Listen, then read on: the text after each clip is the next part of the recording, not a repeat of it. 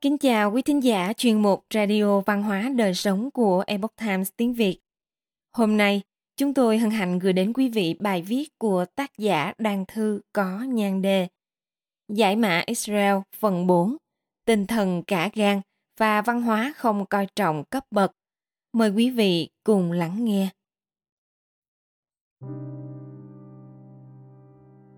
Đại văn hào Mark Twain từng nói, mọi sự đã biến mất, nhưng người Do Thái thì không. Tất cả các thế lực khác đã trôi vào quá vãng, nhưng họ vẫn còn. Bí mật trong sự bất tử của họ là gì? Hesper miêu tả tinh thần táo bạo, cả gan, gai góc, dám nghĩ, dám làm, thứ phẩm chất được xem như báu vật của người Israel, là trung tâm và khởi nguồn cho nhiều tính cách, giá trị làm nên thành công phi thường của đất nước này. Cậu nhóc Israel vượt mặt PayPal Scott Thompson, giám đốc kỹ thuật của PayPal, dịch vụ thanh toán online lớn nhất thế giới, có một cuộc gặp với Svat đại diện của Fraud Science, một công ty khởi nghiệp từ Israel. Mặc dù rất bận rộn, nhưng Thompson vẫn dành ra 20 phút để nghe Svat trình bày về giải pháp chống lừa đảo trên mạng mà công ty anh ta đang phát triển. Svat cho rằng bằng ý tưởng phân loại người tốt người xấu trên thế giới ảo, họ có thể chống lừa đảo trên mạng. Thompson lắng nghe với vẻ coi thường. Trước PayPal, Thompson từng là nhà lãnh đạo cấp cao của gã khổng lồ thẻ tín dụng Visa, một doanh nghiệp luôn bị ám ảnh bởi việc đối phó với nạn lừa đảo trực tuyến. Visa và hệ thống ngân hàng đối tác của tập đoàn này sở hữu hàng chục ngàn chuyên gia bảo mật và những cá nhân giỏi nhất là kỹ sư có bằng tiến sĩ, tất cả chỉ để đối phó với những kẻ lừa đảo. Vậy mà giờ đây, cậu nhóc này lại rao giảng về người tốt và kẻ xấu, như thể là người đầu tiên tìm ra vấn đề vậy. Dù sao tôi cũng sẽ cho các anh một cơ hội.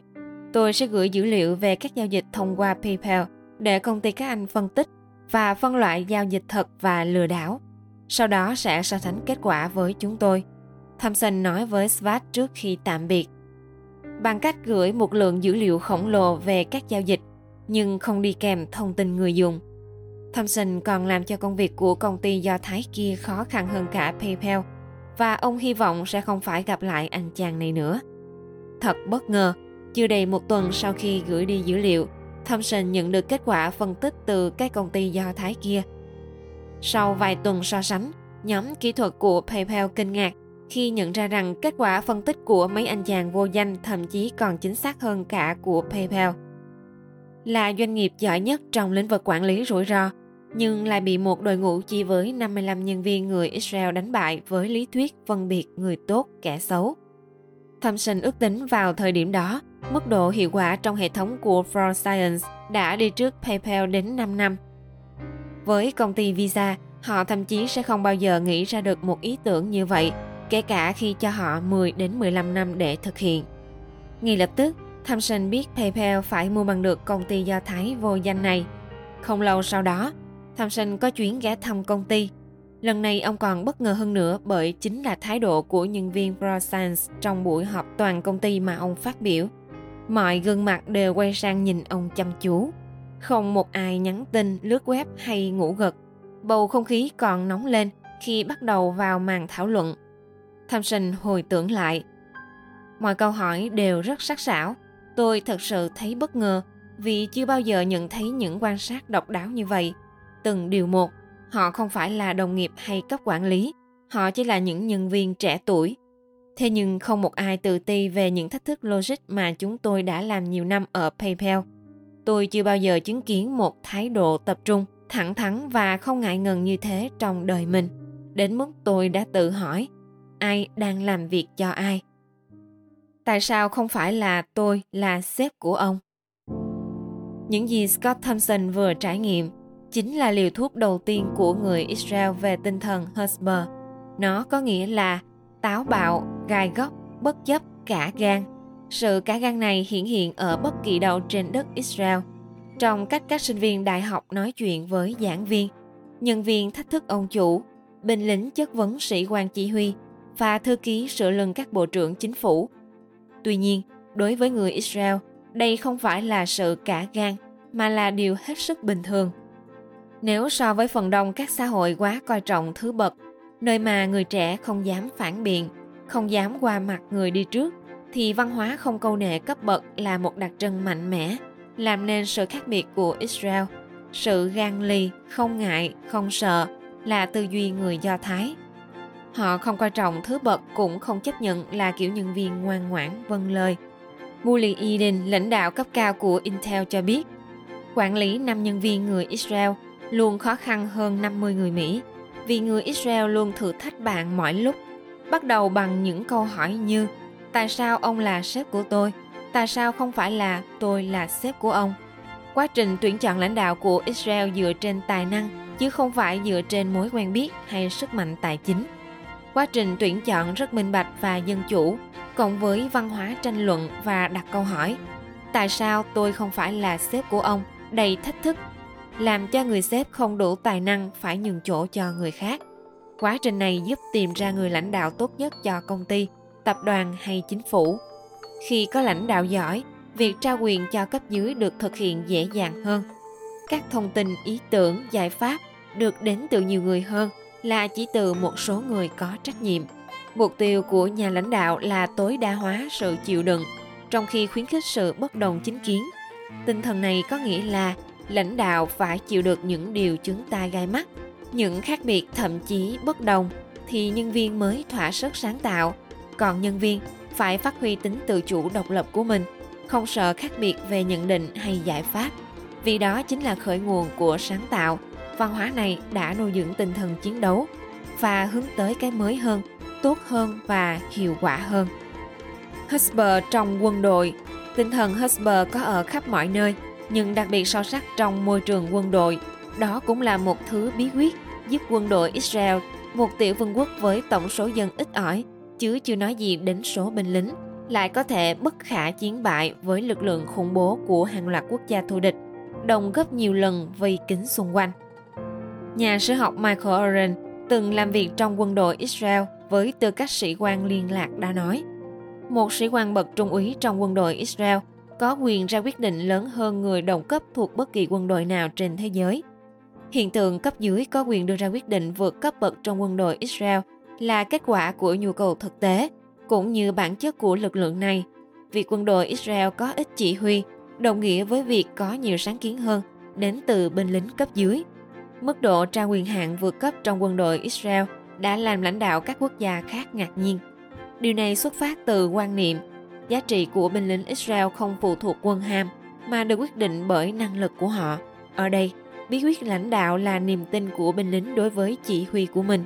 Nếu không có niềm tin, binh lính sẽ không bao giờ tuân phục.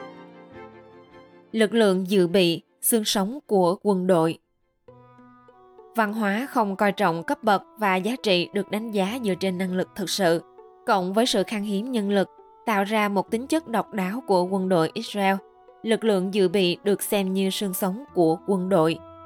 Không lâu sau cuộc chiến giành độc lập năm 1948, lãnh đạo Israel phát minh ra cơ cấu quân đội với quân dự bị là chủ đạo độc nhất vô nhị trên thế giới, trái ngược với hầu hết các quốc gia khác, nơi lực lượng dự bị trong quân đội được xây dựng như một bộ phận bổ sung cho quân chính quy, là lực lượng quốc phòng chủ chốt của các quốc gia. Ở Israel, lính dự bị không chỉ là các đơn vị dự bị mà còn được các sĩ quan dự bị chỉ huy. Không quân đội nào dựa vào số lượng lớn binh lính của mình là những người được gửi ra chiến trường chỉ sau hai ngày nhập ngũ. Điều này đã được người Israel vận hành xuất sắc vì họ không còn lựa chọn nào khác. Trong quân dự bị Israel, hệ thống thứ bậc bị xóa bỏ khi một người dân lao động tay chân có thể ra lệnh cho các tỷ phú, còn các thanh niên có thể huấn luyện chú bác của mình. Hệ thống quân dự bị càng củng cố đặc tính chống lại phân cấp thứ bậc vốn có thể tìm thấy trong mọi khía cạnh xã hội Israel, từ phòng tham mưu đến lớp học hay phòng họp của ban giám đốc. Việc ra lệnh và tuân lệnh là ở trong khí chất của những người đàn ông có nhiệm vụ và sẵn lòng hoàn thành nhiệm vụ. Vậy nên, phân cấp chỉ huy không quá quan trọng. Cựu sĩ quan quân đội dự bị Israel Kim sử gia Michael Oren hiện là đại sứ Israel tại Mỹ giải thích trong đất nước này có một quy tắc xã hội bất thành văn. Mọi người dân đều phải thực hiện nghĩa vụ quân sự, chừng nào chính phủ và quân đội vẫn chịu trách nhiệm trước nhân dân. Tôi nghĩ quân đội Israel có nhiều điểm tương đồng với quân đội thuộc địa Mỹ năm 1776 hơn là quân đội Mỹ của năm 2008. Nhân thể George Washington hiểu rằng cấp bậc đại tướng của mình không có nhiều giá trị, mà ông phải thật sự trở thành vị tướng vĩ đại và điều cơ bản là người dân phải tự nguyện phục vụ. Thật dễ tưởng tượng làm thế nào mà những binh lính không quan tâm tới cấp bậc sẽ không e sợ khi nói với chỉ huy câu, ông đã sai. Thứ tinh thần Hezbollah này, vốn được tôi luyện qua nhiều năm trong quân đội Israel, đã cho thấy cái nhìn sâu sắc làm thế nào mà Svasey có thể giảng cho giám đốc PayPal về sự khác nhau giữa người tốt và kẻ xấu trên Internet.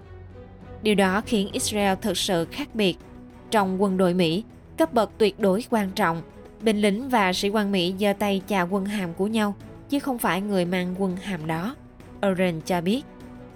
Sự quả quyết, sức sượt, tư duy phê phán độc lập với sự bất phục tùng, tầm nhìn sâu rộng, kêu ngạo, bất kể từ nào chọn dùng để định nghĩa tinh thần Husband. Đó chính xác là văn hóa xã hội, quân sự và kinh doanh của người Israel. Tư duy đa nhiệm Môi trường mà trong đó các chức danh và sự phân chia nhiệm vụ cụ thể cùng với nó không có nhiều ý nghĩa lại sản sinh ra một sự khác biệt nữa của người Israel. Đó là tư duy đa nhiệm. Dawker phó chủ tịch phụ trách lĩnh vực phát triển và sản xuất phim hoạt hình ở Turner, Warner Brothers và Universal nhận thấy điều đó. Khi quyết định chuyển từ Hollywood sang Jerusalem, anh nói, ở đây thật thích vì các hãng phim Hollywood thường bảo rằng bạn cần một giám đốc dự án và điều phối viên sản xuất hoặc một chuyên viên phụ trách layout. Còn ở Israel, các chức danh thực sự chỉ là thứ trừu tượng bởi chúng có thể hoán đổi cho nhau theo nhiều cách và một người thường làm nhiều hơn một việc. Khi Margaret đề nghị anh chuyển tới Jerusalem để làm một bộ phim hoạt hình, Wood nói rằng trước tiên anh phải xem liệu Jerusalem đã có một cộng đồng sáng tạo thực sự hay chưa. Sau một thời gian sống ở Jerusalem tại Bezalel, học viện hàng đầu Israel về nghệ thuật và thiết kế, anh đã bị thuyết phục. Tôi đã gặp những người làm việc ở đó. Tôi gặp một số người viết kịch bản truyền hình và một số tay viết kịch bản kỳ tài khác. Họ không thua kém gì những người bạn gặp ở các trường nghệ thuật hàng đầu trên thế giới. Song anh cũng nhận thấy những điểm khác biệt ở Israel. Ở đây, họ có thói quen làm việc đa nhiệm. Chúng tôi đã bàn thảo với nhiều cán bộ kỹ thuật người Israel. Họ tìm ra những hướng cải tiến quy trình làm việc của chúng tôi và giải quyết vấn đề trực tiếp hơn. Có lần, tôi làm việc trong một dự án sáng tạo với một thanh niên tốt nghiệp ngành nghệ thuật ở Bazalao – anh ta hơi đặc biệt, tóc dài, đeo bông tai, mặc quần sóc và đi dép sọ ngón. Bỗng nhiên xảy ra một sự cố kỹ thuật. Tôi đang định gọi nhân viên kỹ thuật đến sửa thì chàng sinh viên từ Basaleo đã bỏ dở công việc đồ họa và bắt đầu khắc phục sự cố như một kỹ sư lành nghề. Tôi hỏi anh ta học điều này ở đâu. Hóa ra anh ta cũng là một phi công lái máy bay chiến đấu trong không quân. Gã sinh viên nghệ thuật này ư? Là một phi công lái máy bay chiến đấu ư? giống như toàn bộ thế giới sụp đổ về đây nói đúng hơn là hội tụ về đây, tùy thuộc vào cách bạn nhìn nhận sự việc trong hệ thống quân sự của israel hầu hết mọi máy bay đều phải thực hiện nhiều loại nhiệm vụ tác chiến khác nhau và lúc nào cũng cho theo tên lửa không đối không như loại tiêm kích trong hệ thống israel mỗi phi công đều phải nắm vững không chỉ mục tiêu của mình mà cả những mục tiêu khác trong các đội hình riêng biệt tinh thần của những người xuất sắc. Quân đội Israel được quyền chọn từ những người giỏi nhất. Ở Mỹ thì cách làm hoàn toàn ngược lại. Những cơ sở đào tạo quốc gia được xem là ngang hàng với Harvard, Princeton và Yale, chính thức là các đơn vị tinh nhuệ của quân đội Israel. Ở Israel, quá khứ quân ngũ của một người đôi khi còn quan trọng hơn quá khứ học thuật của họ. Một trong những câu hỏi thường xuất hiện trong buổi phỏng vấn là bạn đã phục vụ ở đơn vị nào trong quân đội. Các đơn vị mà những ứng viên này từng phục vụ có thể cho nhà tuyển dụng tương lai biết người đó đã trải qua những quy trình tuyển chọn nào, cũng như những kỹ năng và kinh nghiệm liên quan mà họ đã có. Một học giả người Nhật đã sống nhiều năm với người Israel nói rằng, ông chưa từng thấy khi nào người Do Thái tỏ ra lo sợ trước mặt người khác. Đối phương dù là ai đi nữa, thì người Israel đều cho rằng đó chỉ là người có quyền uy ở một phương diện nào đó. Còn các phương diện khác, họ cũng là người bình thường. Như thế có thái độ đối thoại một cách bình đẳng, và từ đó học thêm được rất nhiều điều. Câu hỏi đặt ra là tại sao một dân tộc từng trải qua mấy ngàn năm lưu vong luôn phải chịu đựng sự khinh khi, nhục mạ, đầy ải như nô lệ, thậm chí như súc vật.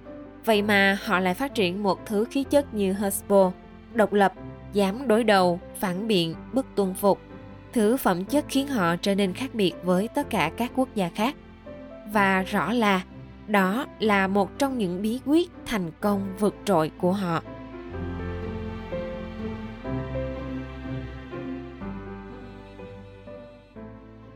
Quý thính giả thân mến, chuyên mục Radio Văn hóa Đời Sống của Epoch Times tiếng Việt đến đây là hết.